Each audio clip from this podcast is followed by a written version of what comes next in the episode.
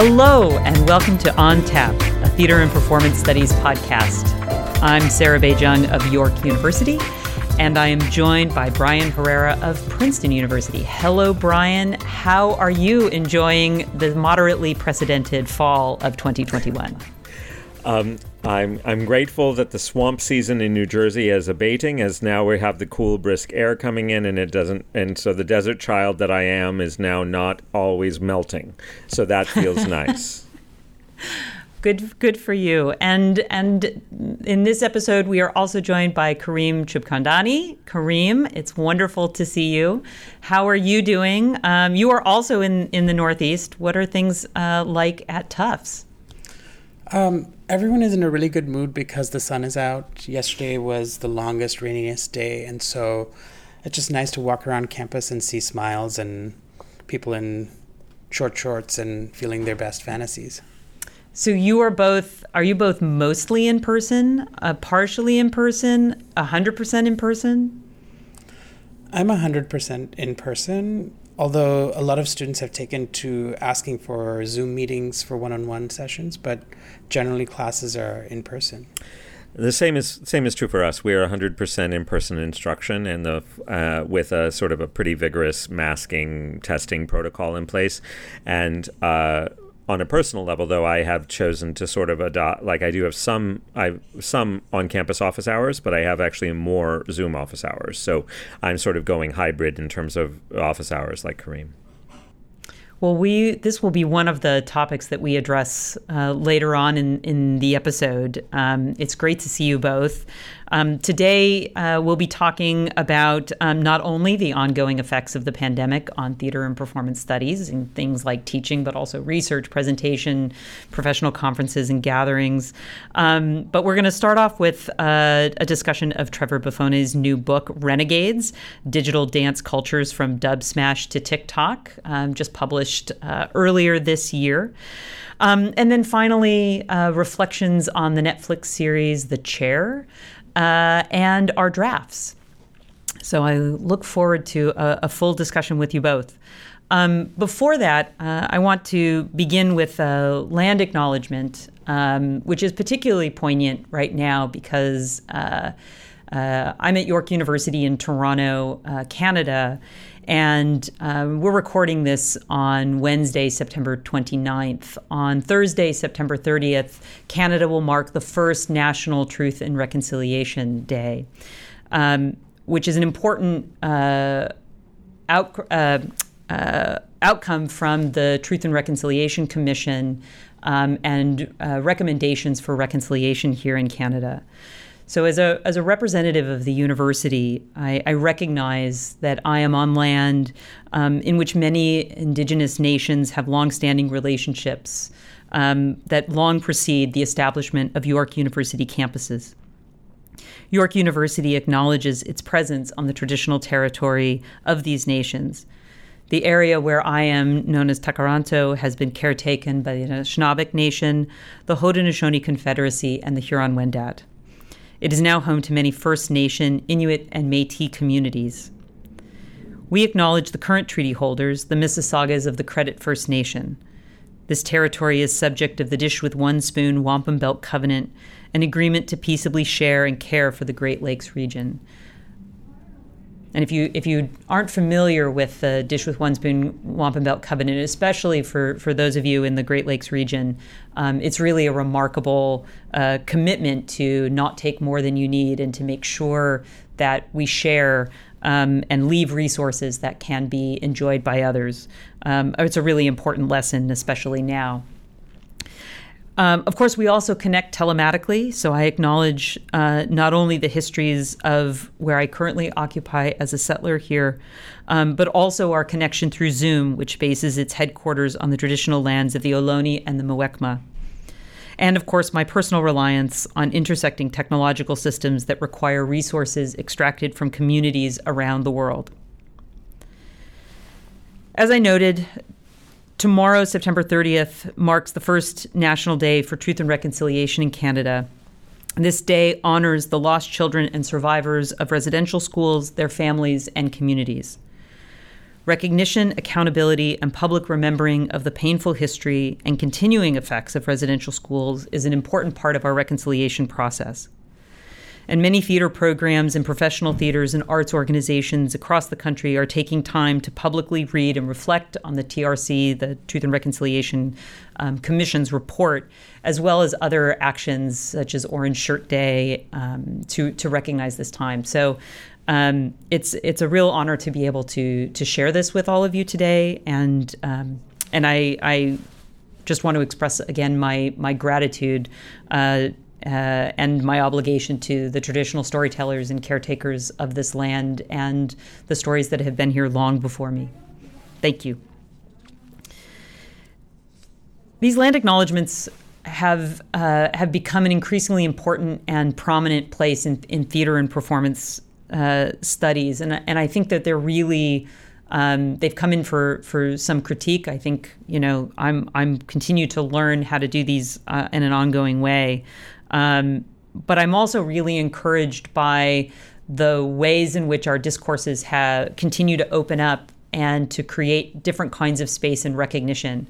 And and certainly one of the uh, you know and, and they tend to be a bit heavy but there but there's also a tremendous amount of joy and recognition of the resilience um, behind these acknowledgments and the art and the the work and the creativity that endures in spite of all of the uh, and, and overcoming all of the obstacles um, that have been presented in the and the history of violence in which people have suffered, and and I really felt that sense of joy tremendously in Trevor Boffone's uh, book Renegades. Um, I think this is you know it, it, it is a uniquely uh, it's a book uniquely suited to the current moment and and to the pandemic in in all kinds of ways, both in its community building, its engagement, um, as well as critique of digital platforms, um, and was really uh, such a, a, delightful read. So it's it's really a, a pleasure to get to to talk about it today. And Kareem is someone who is no stranger to either social media, joy, critique, uh, and performance yourself. I'm wondering if you want to start us off and, and just say a few things about about the book and, and what you found uh, in reading it. Yeah, I um, I'm really excited to talk about the book, and I I honestly can't believe this book exists already. that it it feels like right now, it feels like today, and as someone who I watched I watch TikTok videos every night, right? It's sort of my going to bed ritual. Um, and and I repost them. And so I I just was learning so much about myself and the kinds of systems I participate in. Um, and I relied on that as this sort of coping during the, the pandemic, and and so it was it was delightful to read and, and to, to see young Black women celebrated. So maybe I'll tell tell our listeners a little bit about the book and, and some of my takeaways, and and hopefully we can talk about digital media and pedagogy and all the incredible things that Trevor Boffone offers us in the book. So, Renegades Digital Dance Cultures from Dubsmash to TikTok is a mixed methods project. It um, There's um, digital analysis and performance analysis and ethnography and autoethnography. And the book documents the reach of digital dance trends and the critical race and gender politics that surround the circulation of these dances. And the title Renegades it refers to both the the dance t- a challenge that that was originated by a young black woman named Jalaiah Harmon that launches other dance challenges on Dubsmash and TikTok, but it also is a way of naming the irreverence and innovation of these dancers performing in all kinds of under all kinds of constraints, including cultural appropriation and the pandemic. Um, the book is predicated on Trevor Boffone's own practice of making dance videos with primarily black high school students that he teaches at Bellaire High School in Texas. And it's the virality that he acquires as a white man dancing these styles that are originated by young black women that opens up questions for him about the conditions under which dance trends become viral. And, you know, he's asking who gains cultural capital and earns money from their aesthetic labor. So, so there's there's a really important reflexivity that he's engaging in from the preface through the end of the book, and I just I I cannot believe the amount of research that has gone into following what is a rather recent phenomenon. You know, it, that's why I say like I can't believe this book exists already. Um, it tracks the rise and dip and reinvention of Dubsmash, the app Dubsmash, which then transforms this global lip sync app into one that is a has a pr- primarily young black use, user base. And it's in these digital communities that viral dances like the Renegade, Corvette Corvette, the Whoa originate, circulate, and migrate to other apps like TikTok or Instagram Reels. And that's sort of where I encountered them. The, and these are all new phenomena. They're you know emerging over the last three years, and I just I'm really amazed that Trevor could research, track, and theorize as well so much so quickly, and and accompanying all of it with analytic offerings from Black feminist and performance theory. And so, just an overview of some of the chapter, the the sc- scope of the chapters. Um, they start by detailing the racialized worlds of Dubsmash and TikTok, naming the ways that TikTok in particular privileges white, able bodied, conventionally beautiful influencers, and then explaining how Dubsmash in particular creates networks of creative exchange and, and even comfort and home for young black people uh, uh, Trevor goes on to think about how community standards are set in digital spaces, which can feel really nebulous. Like, what's the right way to behave, and how are how are folks setting standards from each other for each other? Um, and thinks about how these these are necessary given the controversies around appropriation and how folks start to credit and tag other users. And then towards the end of the book, we see how Trevor is thinking with his own participation in the Dubsmash community as a site of pedagogy, policing, and of in person community building beyond the digital sphere. So, you know, it just a lot happens in, in what is a very short, readable book. It's really fast. Um, and so I just learned a lot. I learned learning about the, the transformation of Dubsmash and the relationship between TikTok and Dubsmash was already fascinating. Um, so it felt really familiar and really exciting and raises lots of thoughts for me about pedagogy and um, our own participation, what it means to perform with our students as well. So that's sort of the scope of some of the things I took away, but I, I, would love to hear uh, what felt new to you, Sarah and Brian, and maybe what also felt familiar, because I felt there was a lot of information that I didn't know already that I was taking away. Um, but what felt new and what felt familiar reading this? Maybe Brian, will start with you.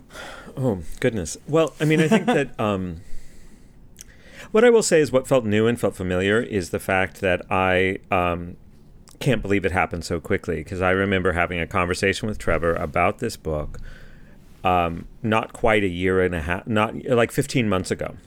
Um, I have the benefit of counting Trevor as a as a colleague because we traveled in two of the dis, uh, performance studies subdisciplines uh, that are overlapping, and I do think create the context that enabled Trevor to really launch into this project. Because I first came to know Trevor in the context of Latinx theater and performance studies, which is what his specialization is for longstanding. He's a really core collaborative presence, editing volumes, doing a lot of really uh, I- really interesting work, and also really focusing on uh, Trevor's own background is focusing on, on, on companies in like Casa 101 in Los Angeles that are really community based, rooted in collaborative formation, rooted in a, a mode of theatrical productivity that isn't always oriented toward either aesthetic or economic prestige, but more toward a community based orientation.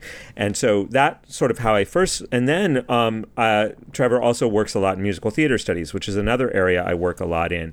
And it was in that context that Trevor, I heard some early versions of this material, uh, gave some presentations through that network internationally, and I heard some. We ended up having a little bit of a conversation about strategizing a project like this, and it was like I have lots of conversations, people strategizing book projects, and I look forward to them in eight or nine years.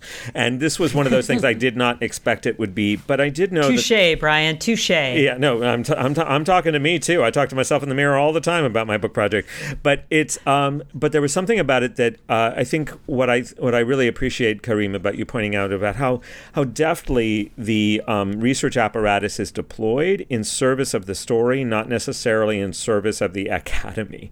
There's a way in which the academic apparatus is used very deftly in service of making legible this kind of really important work, but not necessarily looking to intervene in a conversation or to introduce a critical paradigm, some of the things that often we get caught up in. And yet, there's this incredible thread of an incredible list of books if you haven't read it you should kind of use of citational politics of doing call outs to books that that reminding you of a book you might have read a while ago or have heard about but haven't read but flagging why it's relevant and doing a way that and so there's a kind of um, understanding of the tools of, of, of, academia in a way that is, I think, uh, extraordinarily refreshing and is also, I think, really just saying these are the tools I have as a scholar. I'm Trevor. I have these tools as a scholar. There's this thing I'm trying to figure out, but also advocate, advocate for. Let me use my tools as a scholar and put them in service of making sure these black content creators have are understood as meaningful um, shapers of, of culture and life in the contemporary moment.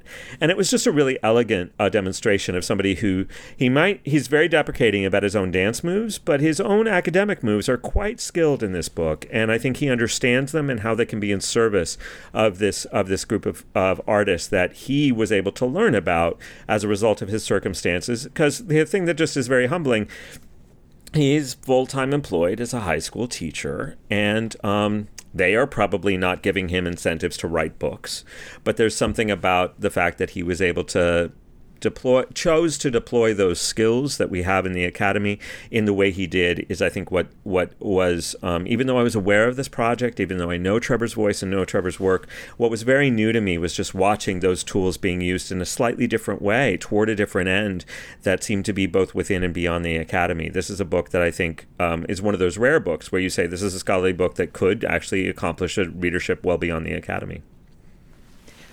Well I mean there's something about um you know his I, I, I, agree with everything that you, you both have said, and, and he very deftly draws, you know, points to different audiences, but also draws them into conversation together, not just across genre and and generations, right? And I think in some ways the book is a an academic echo of what he's doing as a as a co-performer with his students and and for media, but also um, also historically, I mean, when was the last time that somebody put you know this bridge called my back into conversation with uh, you know social media networks uh, in conversation with you know AI algorithms and thinking about how those how those line up in particular in and in really relevant ways. And so I thought you know, there's a there's a and I don't know if he intends this. There's a little bit of a joke I think in the subtitle, right? From Dubsmash to TikTok, right? You know, like this is a, a vast expanse of two things that happened almost for many of us in the blink of an eye.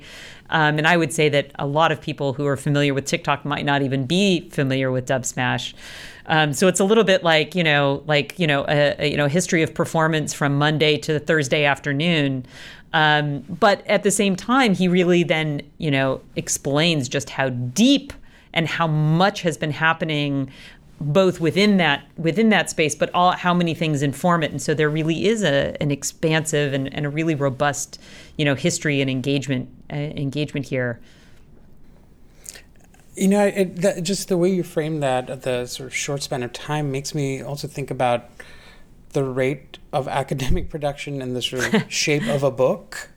You know, I mean, this this each of the chapters is is working with a different kind of archive, um, from his own meetings with uh, actual influencers to the kind of mundane activities of the classroom to who is who's actually messaging him on Instagram that and that that was that that chapter was actually really great when Karen slides into your DMs thinking about how white women are critiquing um, specifically the music that he's dancing to and saying that it's inappropriate, uses uh, offensive language and, and things like that. And he, he offers this argument about how to listen and, and also um, what is at stake in listening to the music and listening to young people's interest in that language um, and and who and who should be dancing to it. So I, I just think that the kind of care that comes through that is is really great.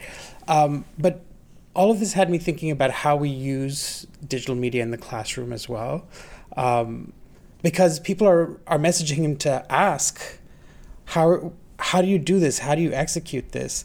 Uh, which I think is, you know, he he turn he turns the book into a resource. At, towards the end, which I think you know is, is really a gift, and I and I wonder if we you might talk about or maybe I'll, I'll tell you a little bit about what I do, but but pass it on. But I, you know, I in my intro to queer studies class, I have students instead of doing weekly response papers, they do uh, weekly Instagram posts, uh, and their their uh, Instagram handle is at Queer Studies Tufts, and it's a it's a um, it's an account that has been building on, on, on itself for four years now. So there are hundreds of posts that are thinking about Butler and E. Patrick Johnson and Marlon Bailey through memes. Um, and, and sometimes students, you know, sketch cartoons or, or they, they use uh, memes that they already know. But it's really lovely to see them work uh, tag. Oh, they use geotags and they use comments and other kinds of tags to animate their their posts as well. So it's just, it, I think it's really smart to give students that option, right? To to play with digital media because it is their language, and that's that's one of Boffone's offerings is that I'm learning from them. Mm-hmm. I'm learning from my students, and I'm performing in the language that they work with every day and, and it's embodied language and, and that's something I've learned from my students playing with Instagram with them and I was wondering if if and how digital media shows up in your pedagogies. Well, I, I kind of feel like this is, you know, an an ideal pairing between the two of you because I think of, you know, for folks who have been bringing scholarly conversations there and their own research into the public sphere, you know through through any number of different ways. Um, most recently, Brian, you and your and your you know Theater Click newsletter, but bef- before that, the Stinky Lulu. I mean, I still remember Stinky Lulu back when it was you know uh, Blogger, um, and uh, you know and the and and and featured actress. Uh, yeah, yeah. you know, of the Academy Awards, uh, you know, uh, feature that that came up all the time, and so you know, I guess, I guess, you know, maybe Brian, if you can sort of think or kind of reflect on your own process, like you've been working in in online public digital space for for several years now, maybe a, a decade or more, um, and I'd be kind of curious to hear you think about. Um, you know how how you see these new platforms and and maybe even how your own kind of practice has changed. Well, I think that one of the things that I think I really admire about what Trevor, what Boffone names in the book, is the way he talks about how there's a way in which there's the romance, and we'll be talking later about the chair uh, and the ways in which the different romances of what is the role of teacher in relation to collaboration, and the way that the different models of pedagogy in the in the narrative in the Netflix series of the chair is offered. And I think what what Boffone does is very clearly is he sort of creates very specific channel. Like it's like we do this in our classroom in certain ways. We it is this sort of there's a way in which he's not sort of saying I'm the cool teacher. That's not at all what Boffone is doing here.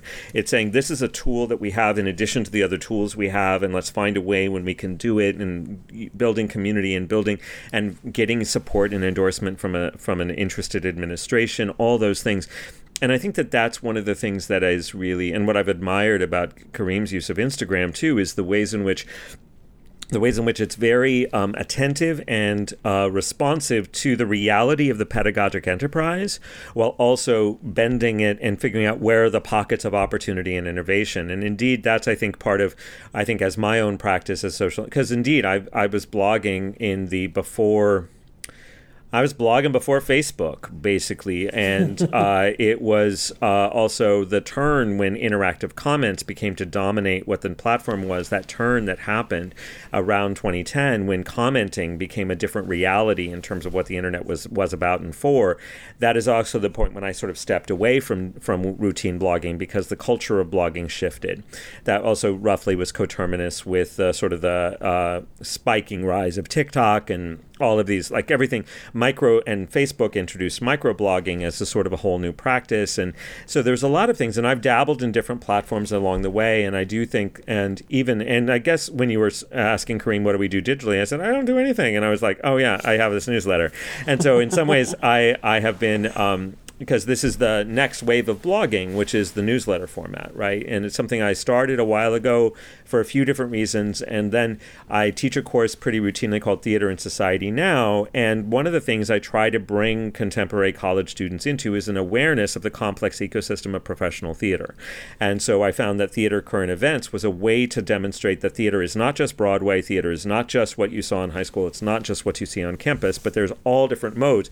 And sometimes Theater Current Events is some of the ways into that sort of thing, and also bridging some some ways of trying to resist that ways that the professional structures create divisions in the theater industry, and so. Um, so it's a primary curricular resource for that class. And then I began to realize it was providing a service in a variety of different ways to other communities. So part of what I have been really balancing is trying to figure out what how to sustain it, how long I'm doing it. I'm planning to do it through the end I think through the calendar year of 2022 and then we'll see if it lives beyond that. But uh, it started out as a curricular resource that also I felt was useful as an aggregator since there were no good aggregators across these different ecosystems.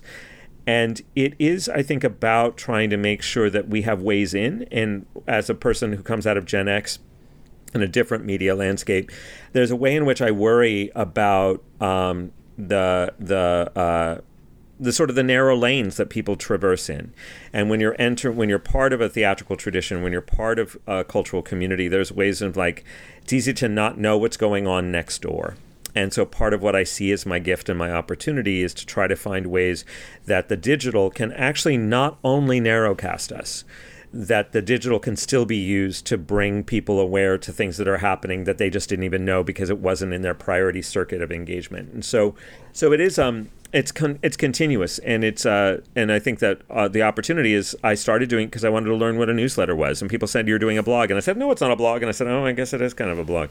So I think I'm just I've been a blogger in all of the different ways that bloggers have have existed. So that's you know, a roundabout Brian, way to answer your work though and, and in the context of Boffone's book i mean it, it really reminds us i think how pedagogical social media is that that that that this is a space of teaching and learning almost continuously and that the things that tend to go viral are the things that introduce us to a new world we didn't see or give us an example of something else that we could become or uh, or have an explicit pedagogical mission. I'm thinking of all the YouTube videos that are how-tos or and and that as its own like I would even say like a mega genre.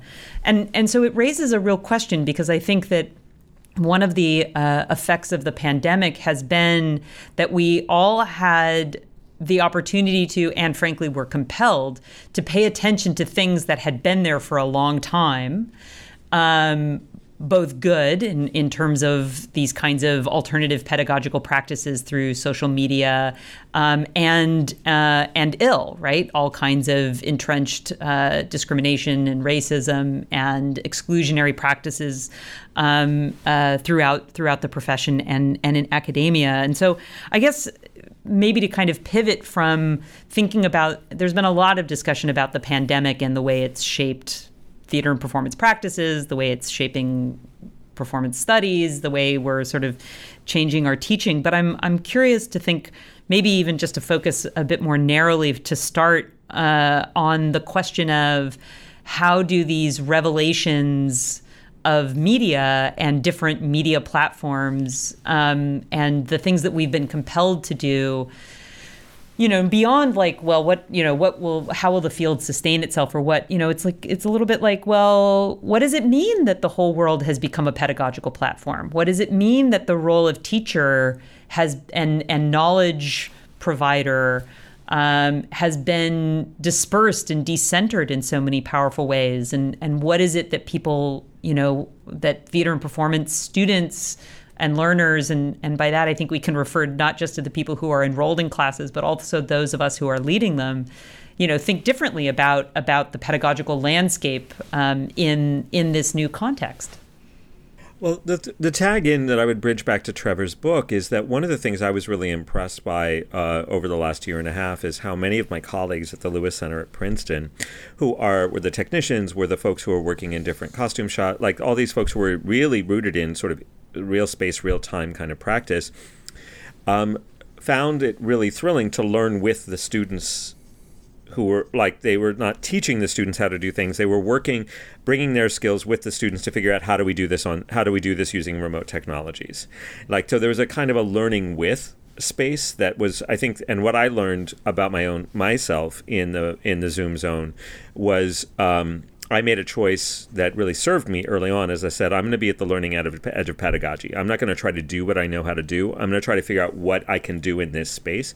And and I found myself really sort of by the end of last spring having had a lot of real growth and a lot of real excitement because I had chosen to do it in a responsive pedagogy mode, not trying to squeeze things into this new platform, but to really see like what what does this new platform accommodate. And indeed, some of my resistance in coming back was like I feel like I haven't really figured it out out yet, and I've got to stop and try to go. You know, it was like, eh.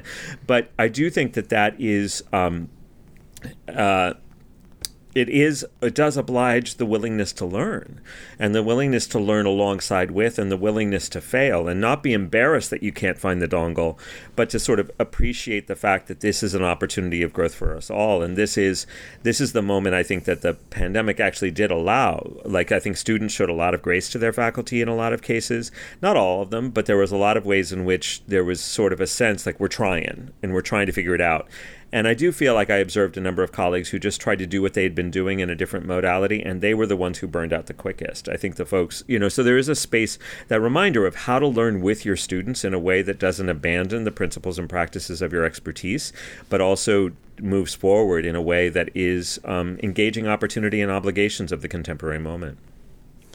How, how, about you, Kareem? I mean, because you do so much physical work with your students uh, as well, and I, you know, I know that our dance faculty, you know, we we were able to do some really exciting things, but we also confronted some, you know, some real challenges. Like there's just ways that you can move in a enclosed space. I'm I'm curious what your what your experience ha- has been in this in this time as well. Yeah, I, I mean, I think there there are things I'm trying to move back and forth between the screen and, and the classroom. And sometimes they work, sometimes they don't. So in my queer nightlife class that I taught online, we would have uh, a dance break. Everybody, everybody would have a chance to curate a DJ set, and we'd have a dance break.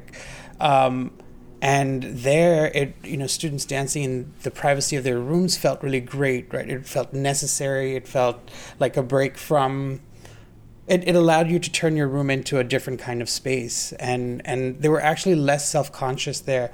Now i'm teaching a queer dance class and um, each morning a student leads an activation. And i think they're actually much more self-conscious in person.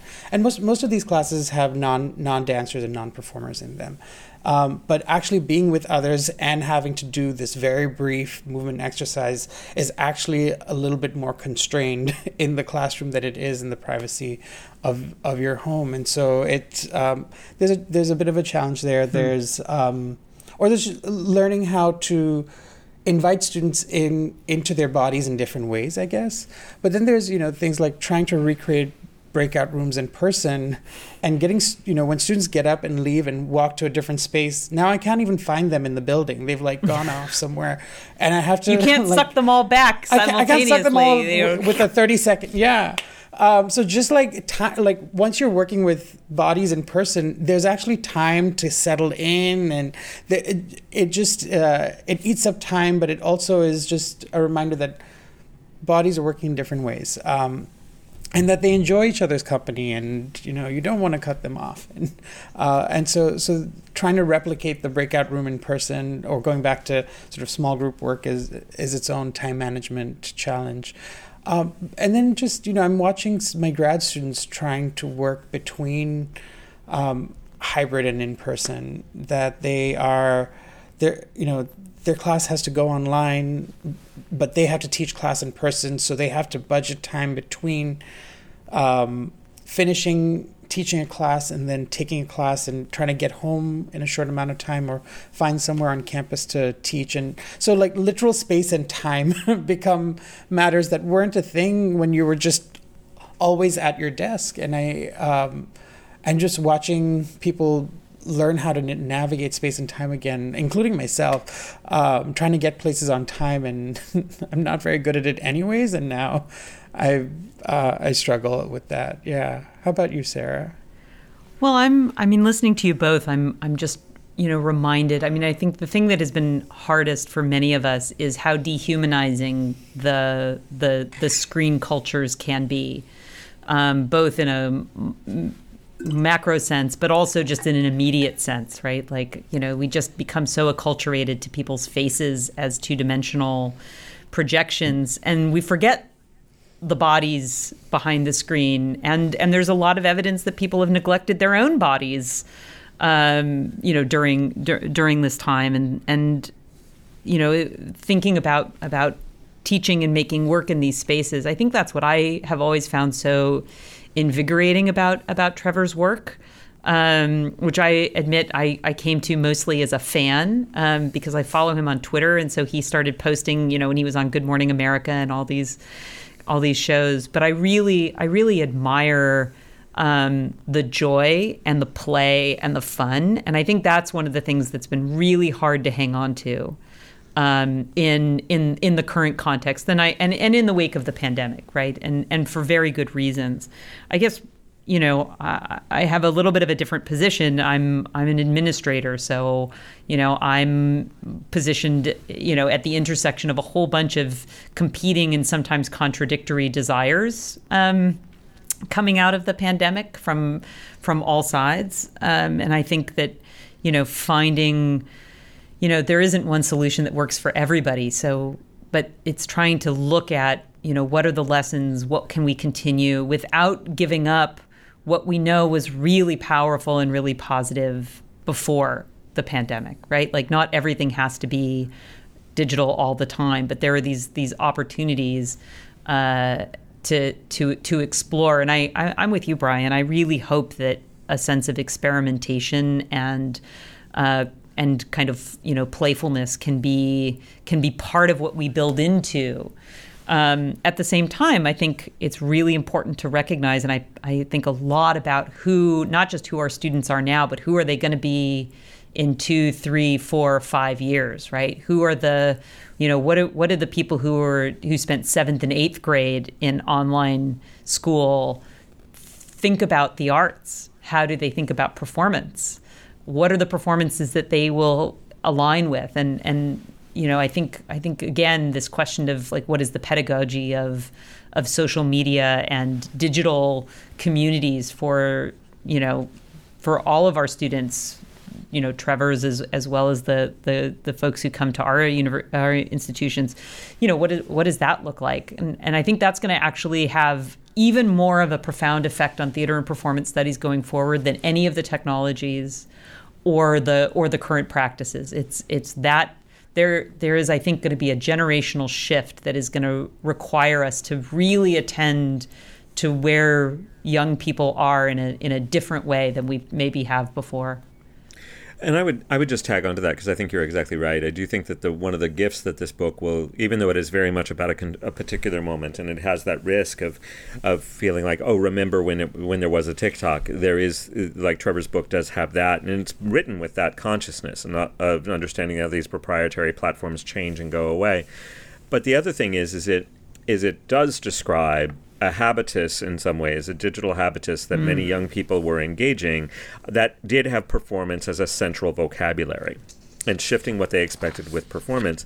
And I do think that already I'm seeing in the students that I work with at the college level that there is a there is now a normative expectation that digital performance should be there. There should be ways of engaging performance remotely as well as we want to go back to the theater. There is no anxiety or preciousness about, you know, because this was also a moment when they were looking at TikTok and watching Hamilton and doing these whatever other shows might, they might have done themselves in their school clubs uh, that engage remote technology. So there's a kind of a, a preciousness that will date us generationally. I think in terms of the divide between uh, between like why shouldn't there be recorded, streamed, uh, li- or or or video on demand versions of performances available. That of course we're going to have union and other regulations that interrupt that, but there is a kind of an expectation that performance is a vocabulary of the digital realm that I think this student, that th- this generation of 12 to 22 year olds is going to just take for granted in a way that's very different. You know, Brian, I think there's something we don't get from Trevor's book is the the the use of these digital platforms to refuse performance. So um, the you know there are those those TikToks in which um, someone just points to text and and the automatic reader just reads it out. And they so people actually just film their faces or are filming just the like lights flashing in their room or their cat while something while the automated reader is just sort of reading out text. And so i think there but but but i you know i I think that is also changing the, the, expectations in that there is an expectation for closed captioning, for example. That is actually really important and good, you know. Um, and one of the things that I've encountered going back to the classroom is that students w- who um, are deaf or hearing impaired can't lip read anymore, right? And and so, you know, um, when we think about accessibility, are, are we providing everyone with clear masks? And they, they, they're supposedly in short supply, or according to some administrators. Um, but, you know, how are we thinking about access? The, we provided a lot of accessibility with digital learning that I think we're taking away from some of our students going back to the classroom um, with closed captioning, with being able to see full faces. Um, and I think that it's a moment to also consider how can we bring those back uh, as we tra- transition back to in person. But but there there also I think digital media is full of all these ways of performing without the body um, that that teach us to to think about refusal and and and and you know I hear this especially in gender from my gender studies students who know that gender is performance and they're finding every possible way to not be to to not perform or not fall into regimes of perform of legibility you know and they keep they keep saying this and i'm like what do you really mean? But they're like i don't want you to perceive me. Um, but they're they're and and you know students have said the the most comfortable i felt in my gender was being in my room and not having to encounter people on a regular basis um, and and so there, I, I don't know. There's some interesting things going on with around the language of performance and and of course I think performativity as well. I'm thinking about the sort of special issue that just came out on performativity and and and the performative and the way it's being used daily by my students in what they what they think it means but but they really there is a language that social media has given us to to think about the body in new ways. Um, yeah. Well, one of the things as you're speaking, Kareem, that um, about closed captioning, one of the things I love about closed captioning on TikTok is it's full of errors and adjustments, like words that that will be screened out. So there's all these alternate spellings. So there's a kind of way where closed captioning on TikTok in particular, and indeed when we get used to auto transcriptions on Zoom or whatever, there's a kind of a, a allowance for imperfection like sort of this, uh, whereas so many uh, resistances to accommodations is about trying to reach for perfection. Like sort of we had like the, we can't do it because we can't do it perfectly, so we can't do it at all. And I think what the digital has shown us is sometimes imperfect is is is okay and variant. You know, just one of the things that I really enjoyed was being able to like in pedagogy was like uh, allowing people to sort of make sure um, rename yourself so as you would like to be addressed, or any information that's important for us to know. Rename yourself. Put that in your. You know, there's a way. So rather than doing little, like there's just a way of communicating and being participant or non-participant in a way that was still about engaging. And I think that that question of imperfection I'm going to use that not so elegantly, but I'm going to use that as a sort of a notion of like we we uh, in thinking about the chair, the Netflix film uh, or uh, uh, series, The Chair, which is six episodes, half hour roughly each, uh, which is I think part of a marvel of imperfection in terms of trying to capture uh, one of the very first times that we've seen the like what does it mean? What is academia as a workplace? That is really rooted in questions of of, of imperfection and inaccessibility and and uh, sort of uh, hostility and all these things, but often sort of offers a veneer of august uh, august self understanding. Sort of we know what we're doing here, we know what we're doing, and yet what the chair in um, is sort of it revels in a comedic way in the imperfections of the promise of the of the academic institution, and even as it is sort of what many observers have noted is an imperfect series itself. Like so, so one of the things that um, uh, so I'm charged with sort of getting getting us to sort of move to the third field of our conversation of the chair, and uh, I I happily embraced it as a topic for us to discuss. I've been tracking as I do all the things I do for Theater Click and everything else. I've been keeping track of the discourse. I'd been watching all the critiques. I've been doing all the things uh, with it, and I had not been able to bring myself to finish watching it until uh, preparing for today's podcast. Indeed, in, uh, the first episode, I think I started no less than 15 times, and I would watch a minute and a half, and I'd have to stop and go away. And one of the things I think it's worth noting about the chair, for those of you who haven't seen it, I, I didn't do my good homework in getting our release date, but it was released shortly. There was an announcement of it, a trailer announcement. It's been sort of, there's been some buzz brewing for about a year. It's built around a character uh, played by Sandra Oh, uh, a quite um, adored uh, artist in a lot of different sectors about the first woman of color to become chair at a sort of a fairly uh, legibly conventional elite northeast private liberal arts institution. And so there's this awareness that this this show was coming. It dropped on it dropped on netflix a few weeks right about the time we were going back to school. So there was a lot of interest uh, especially among academic observers in watching it with a fairly fine grain. And um, i want i want to um, and so it's three three uh, it's six episodes that sort of do and it's offered as Karen Tongson in her piece for Slate reminds us. It really does tell the story of an of a of a of a woman uh, chair for the first time in hundreds of years or whatever. And it, but it does so in the genre of a comedy. And and it does so in the genre of arguably even a sitcom adapted for a Netflix Netflix uh, sort of base. And so it tells the story of not only uh, Ji-Yoon Park, I believe the character's name is, is uh, becomes chair of the department, this English department at, at, the fictional Pembroke University, which is sort of offered as simultaneously an Ivy and a not Ivy. Pembroke being the name that is attached to Brown's Historic Women's College, so it's very much in that zone of a sort of an elite uh, liberal arts college in the Northeast. And then uh, so it's her becoming the first chair. So there's that aspect of it. It's a workplace comedy. But then there's this whole other thread of a, of a relationship with a colleague and her, her own struggle being a single mother of an adopted of an adopted daughter and all kinds of things like that that take it in the way that many sitcoms do of a workplace comedy often has the home site as well. And so we have what is in a conventional sitcom structure an A plot and a B plot built into the architecture of the show. We'll see workplace scenes and we'll see work colleague scenes and then we'll also also sometimes see domestic scenes.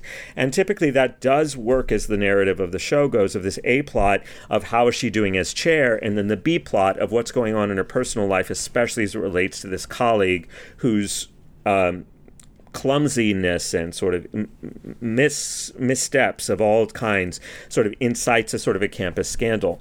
But the crucial thread for me is uh, what we might call in a conventional sitcom structure the C plot, which is typically a running gag and I would say that the A plot is Park as chair, the B plot is what's going on at home and what's going on with her relationship with the ousted Bill, the professor who got in trouble. And then the C plot is the dinosaurs, this question of the uh, elder professors who are uh, on a list of we got to get rid of them, get rid of some of them because they're not teaching big enough classes.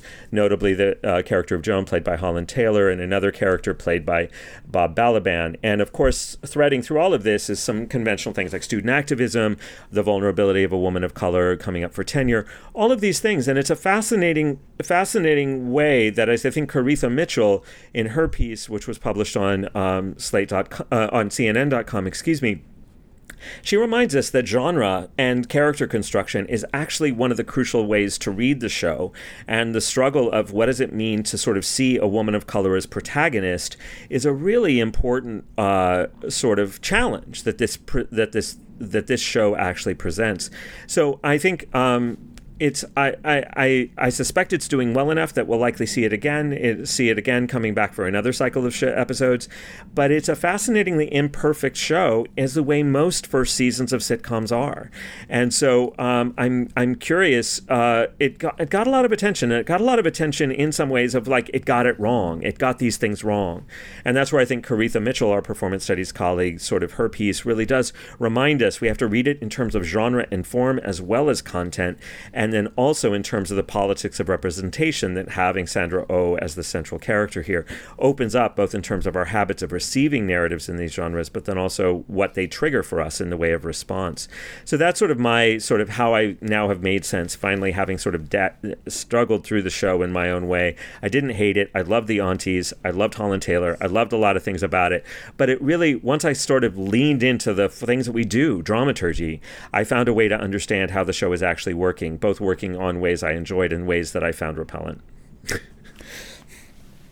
You know, I, I, listening to you, Brian, reminds me. My my mother in law uh, was a professional nurse for you know m- virtually her entire working life, um, and she could never watch any hospital or medical themed show because the inaccuracies of everything from chest compressions to terminology to you know basic sanitary practices so enraged her that um, that she couldn't watch it. And I, I, I wondered also if if there isn't a similar kind of effect um, with with some of our colleagues. It, it's also true that if you've never been in one of those relatively, you know, fairly old, um, um, elite, moneyed, you know, mostly East Coast, Northeast institutions. Um, what you see on the chair can look like a like a real trope, and and and and like and be like who, who has an office that looks like that? And you know um, you know uh, as i as i live in my own kind of mostly cinder block uh, mid mid 20th century construction i can totally appreciate it. But but in fact dear listener uh, there are such institutions in which um, the the office is as large if not larger than that of, of ji yoon kim. And um, and you do have wood paneling and libraries in your classrooms um, you know and so it's it's also just the the catch-all of, of academia and university life um, as being such a variety, a, a, varied place, and having so many different kinds of experiences, and yet get yet catalyzing in in very recognizable kind of um, uh, repeated tropes in popular culture and and, and media. Uh, you know, so it's like you know everything from you know Animal House to uh, you know, to whatever you know various you know college comedies. I'm I'm curious, and I think it's really interesting to to analyze it as a sitcom because there are very few, I would say, out loud jokes in the show. Um, uh, you know, having served as a chair. Um, and currently serving as an academic administrator, of which people have, I'm sure, as many um, opinions as they do of the show, uh, uh, good and bad um, I would say that my most common uh, response was one of wincing. Um, throughout uh, the, the, the show in, in one way or one way or another, but I think your your explication of the of the three kind of plots was really was really great. I do I do just want to say a, a, a quick shout out to um, the adoption subplot um, because it is, I think, the first time that I have seen in certainly popular media, but in any kind of media, a um, interracial adoption that was not by a white parent. Um, and and so I felt like there were questions of authenticity and culture and uh, representation and community and family in that dynamic um, of a, a Korean American parent adopting uh, a, a Latinx child and trying to bridge the the connections between those that I felt really powerful and something I had I had really I had just never seen um, engaged in in storytelling uh, before. So I, I found a lot of it to be to be you know quite exciting in, in lots of different ways. Kareem, uh, what were what were your thoughts on on this? Well, I mean, it's funny that you you you talk about the adoption because I thought that was actually really beautiful in the kind of um, when when her daughter when she realizes that spoiler alert when she realizes that her daughter is actually learning Korean, um, even though she refuses to speak it and and is trying to identify herself with English, but also with um, with with Latinidad. The it, it, the the the show makes sort of a, a, a hopeful gesture towards some kind of not post-racial but but other kind of future for racial minorities. And it doesn't do that for the university. right? It, it feels like it it's trying to tell us here's here are all the problems with the university as is but it doesn't get to a so what it doesn't sort of reach forward and and I'm and I'm not and I think maybe that is my only critique of the show. Like I really enjoyed it. Um, I watched it three times by accident um, just friends wanted to watch it. We were hanging out and they hadn't seen it. And so I just watched it with this friend and then that friend and that friend. So I've seen the whole thing three times through and I enjoyed it each time. It just, I didn't know what it wanted for the Academy at the end of it. It seemed to know what it wanted for, for, for the home and for intergenerational families and for uh, and for migrants. You know, the the scene with the aunties, Brian, that you mentioned, is so good, and you know they they sort of the the show sort of even recovers the the gossipy auntie as the also forgiving caretaker as they they bring Jay Duplass's character back home and and nurse him in some sense and clean his house too you know so so there there are all these really lovely possibilities that it offers for um, racialized representation. And then, you know, I, I know that you gave us A, B, and C plots, but to me, D plot was was the most important, which was Yasmin McKay's uh, tenure case, because you know my tenure file is in, and I'm sitting and waiting and biting my nails and and stressing, you know, and and to to see the the the language of objectivity that is brought by by the person filing her tenure case saying, you know, I have to say something bad so that they know I'm not I'm really taking you seriously, um, is to me terrifying. Right, the the idea that someone's going to try and be objective about my work, looking at it only on paper, um, and not even that, but that like the the t- the tenure and promotion committee at my institution probably only knows me as like the angry brown person speaking up against guns being on uh, against our, our campus police having guns right at faculty meetings. Like that's probably the only place that they've encountered me. And then on paper talking about sex and drag right? So i don't know like it, it is it is scary right to to be an unnear, untenured fa- queer faculty of color um, at an elite private predominantly white institution. Um, and so so watching her and I, I, thought she was really brilliantly played. And i could be biased but like i had i had thanksgiving dinner with nana mensah once. The actor who plays her and i'm like oh i this is my this is my one claim to fame. Um, but I, I i thought she she to me meant a lot and I and I felt so my other critique is I feel I feel like they left out her the kind of world making that young faculty of color do right with you know, not even in your department, but you find people in other departments, you find people at other campuses, and you drink and you complain. um, and and I think that they missed out on that opportunity to show the kind of um, world building that that happens beyond the department. Um, that that really gets us through the the the untenured gets untenured faculty through the um, process of of living inside of these institutions. I, I would absolutely agree that there that and, and, indeed I'm reminded of in some ways the blog that Sarah mentioned earlier on that when I did Stinky Lulu supporting actress Sundays one of my attention one of my real interests was in these characters that were not given their space to be seen like that they were there, they were there as adornment or dramatic threads or props for the principals, but there was something that the actors often did in what I called actressing at the edges, that they sketched in worlds that we could almost imagine happening just off screen. And that's where I do think it's really worth acknowledging that uh, the character of Yaz is essential to the story, but is not centered in the story. And and uh, she is often as a prop for other characters in A, B, or C, in the particularly the A, what I call the A and the C plot. And I think that that is the right critique to offer that that it didn't create that space. But in some ways um, and I think there is a hunger for understanding what these alternate world making options would be and using the apparatus of the academy for for different reasons. Just as the students like like we've seen a lot of accounts of students. We have seen very few accounts of, of academic politics. The one thing i would say is um, for me, the best depiction of acad- academia that I've seen is, forgive me on this, is White Lotus, the HBO show about the resort in Hawaii, because it was the one of this total institution that was really about sustaining itself with a rotating cast, not only of personnel, but of guests. And for me, it's it sort of really felt like the academy.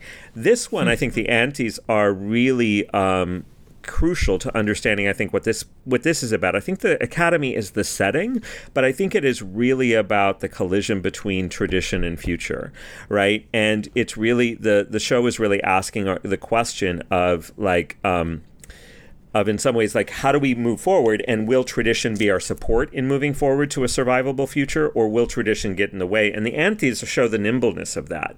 And the academy becomes the context in which it's not nimble and it sort of becomes this stricture and it is this thing of like my favorite gesture spoiler alert is episodes one through five and a half are really about how uh, Ji Yoon Kim is um, not demonstrating herself to be a very effective chair what I love about this last half of episode six is we see what a deft maneuver like she's great. She knows exactly how to beat how to how to pull which levers when and and there is a kind of way of that kind of the question of what is the benefit of tradition and convention and what is the benefit of alternate paths forward? What is the benefit of being what the aunties call sometimes a frankenstein family as opposed to aligning with expectations of family product? So in some ways i think the academy is a little bit of a red herring here because we see folks who are embedded with tradition but are feeling outdated. Like almost everybody is sort of where do they fit in relation to tradition and then we have diverting side plots like david Duchovny all of those things. But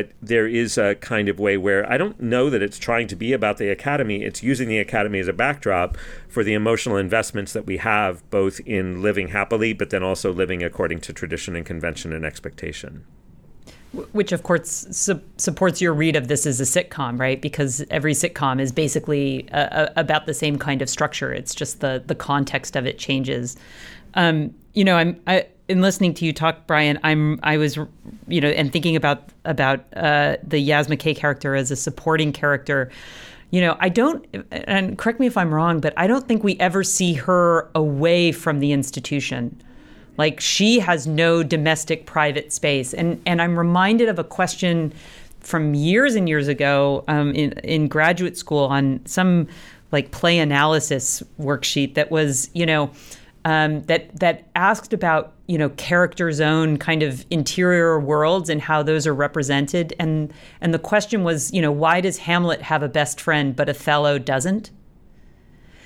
And and as you and I and I think there's a really you know like why why does Kim and and Dobson, which is the Jay Duplass character, um, and even the Elliot Rentz, the Bob um, Balaban, like, why do they get a private moment at home and a partner or a best friend or a behind the scenes, but but Yaz McKay does not?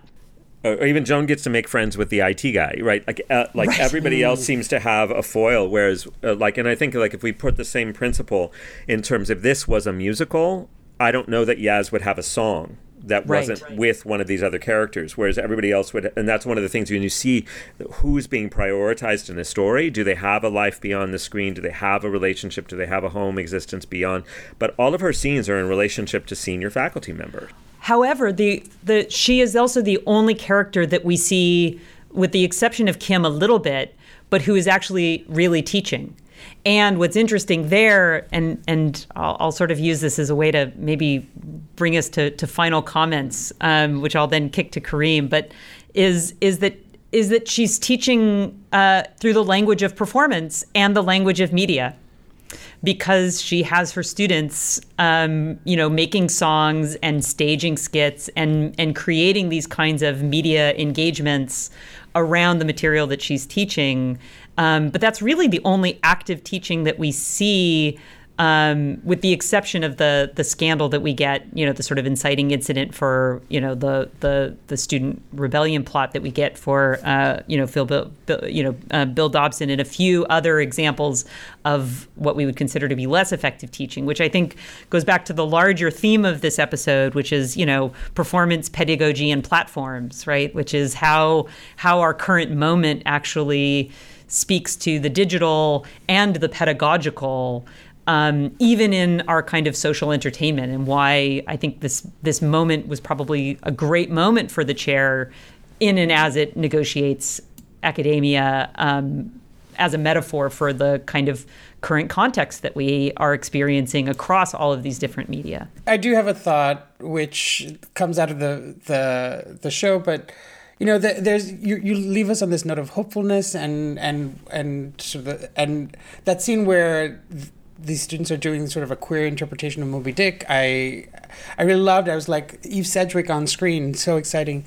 But but really the the encounter with the alum who says David Duchovny should give this speech, uh, should give the the distinguished lectureship was actually something that.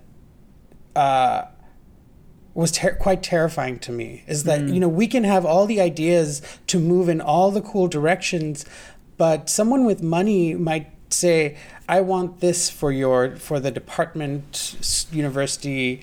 Um, I want this direction," and and it sort of forecloses the kind of innovative work that is already happening on the ground. And so um, I thought that was a really important moment, as silly as it was, right? You know, um, that character was was jokey and and Duchovny was was marvelous, but but also um, irrelevant, right? But but I, I just wonder who gets to dictate what our priorities are, even as we, you know, as much as I love you both, and we can innovate and imagine together and play and teach work like Trevor Boffone's, you know, who gets to dictate where what our curriculum looks like and where we make theater and how we make it, you know, is, is always worries me. Well, and not to sort of absorb time, but it's also worth noting that one of the great um, reposts or rejoinders to uh, this uh, you, you, was asking questions about structural inequity, which was Catherine Young's brilliant blog post of uh, The Adjunct, which was published on Academe Blog, began as a Facebook post, and then as a result, as it, when it began to get heat, like Catherine Young, who's who's a performance scholar who teaches in a contingent position at Princeton, where I work, and she uh, sort of enumerated drawing from her my impression, her own experience as well as her her, her experiences uh, going to CUNY as a graduate student and observing colleagues all over the all over the world working contingently. Like, what would it look to create a cringy, wincy, uh, uh, comedy of, of awkward intimacies that doesn't center on the seat of power, but instead centers on the most marginalized workers that make the university run. And those who haven't seen it, Catherine Young's blog post is at Academe Blog, and it's called The Adjunct. And it is definitely worth reading alongside because it does open up the bigger structural questions of inequity that I think Kareem just reminded us to always frame any consideration of the pleasures of some of the privileges that come with full time appointments.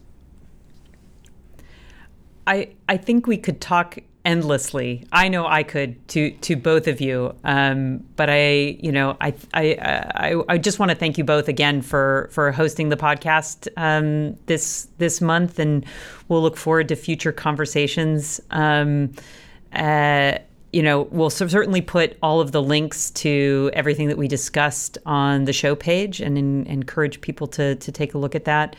Um, uh, just briefly at the end, um, we always have a series on drafts, things you're thinking about, things you're working on, new ideas. Um, uh, Kareem, let's go ahead and, and, start with you. What is your what's your draft? What's on your um, mind? Yeah, so this summer at ATHE, Michelle Liu Carriger hosted a really excellent session on um, journal editing, and I'm currently guest editing a special issue of theater uh, of Text and Performance Quarterly uh, called Critical Auntie Studies.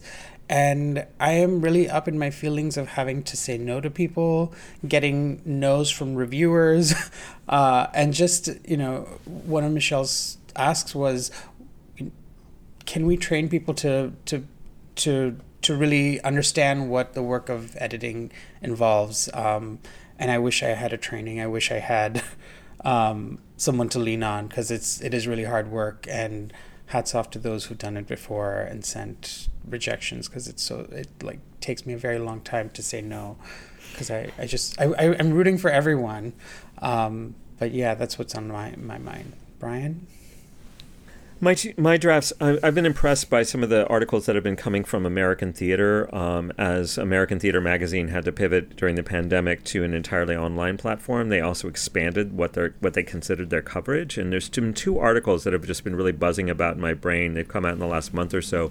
One is by Sarah Mantell, and it's about um, her experiences working with what is uh, called Resilience Services of sort of what uh, Katie Russell's, uh, I'm getting the name wrong in recent theater topics around debriefing and unrolling. Like, what is the sort of the question of taking on trauma, taking off trauma, especially in an educational setting? So, this idea of what are the additional kinds of apparatuses alongside intimacy work, alongside of all of these things that can make um, make the work of doing theater less traumatic.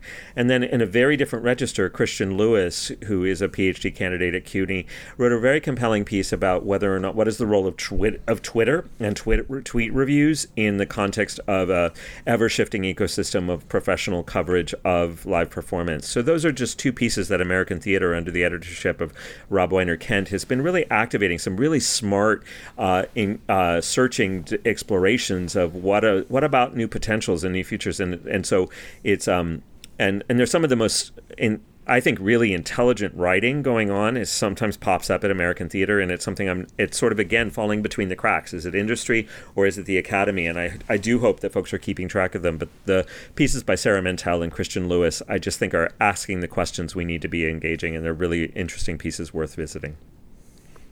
That's great. Thank thank you uh, so much for that, and and kudos and thank you, Kareem. I, I do know how the labor of, of editing and, and journals and books and the challenge of that. And, you know, hats off to you. It occurs to me, though, as you're talking, and, and the chair sparks this as well, how many things we are expected to do that we receive very little explicit training um, in, in, in academia, if at all. So um, there's always a lot of, of learning on the job. Um, my draft is just to to highlight a recent show that that was here an exhibit at uh, at the art uh, gallery of York University. So it's you know right down the hall from me of of Jess Dobkin's um, uh, so-called retrospective, and it's a kind of history retrospective of her career as a, a queer perform uh, queer performance artist, and it's absolutely hilarious and quite brilliant in its restaging of the ephemera uh, of those events. So everything from posters to recreating these, you know, marvelous um, little animated scenes in pink porta potties that are in the gallery um, that activate when you open the door, and and it's just it's just it's such good stuff, and it's a combination of media and and puppetry and objects and um, and signage and you know as a as a Gen X uh, you know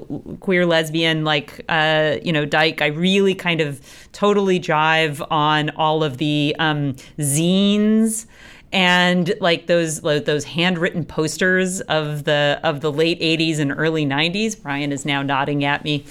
Um, you can look it up online Kareem. Um, uh, but but also um, but there's also a really wonderful um, there's a, a, a four hour durational film of a of a piece that she did um, uh, you know based on the whole idea of how many performance artists does it take to to screw in a light bulb um, and you and it's made up of documentation, both kind of quote unquote official documentation, but also all the other things that people filmed while they were there. So, um, sketches people made, notes people took, pictures that they took, right? So this idea of like how does one construct a queer community archive, right? And and decenter a, a sort of singular um, voice.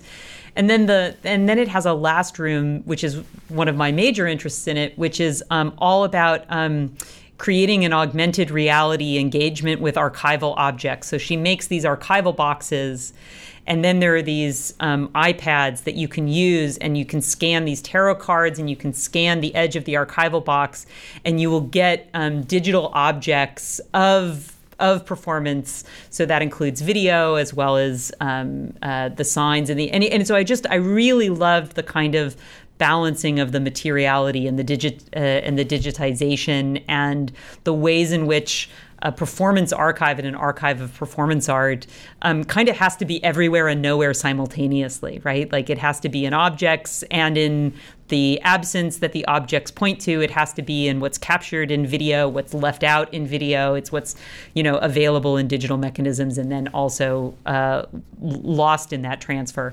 Um, so I, I, you know, it, it, it, ran here all too briefly um, because it had gotten bumped because of the pandemic, but it was a great event, well documented.